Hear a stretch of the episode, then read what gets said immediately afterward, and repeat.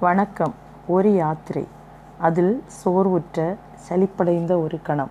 வண்டியிலிருந்து இறங்கி முதுகை வளைத்து சோம்பல் முறித்து அந்த ரோட்டோர சின்ன டீ கடையில் ஒலிக்கும் பழைய சினிமா பாட்டை கேட்டபடி நின்று சூடு டீயை ஊதி குடிச்சிருக்கீங்களா?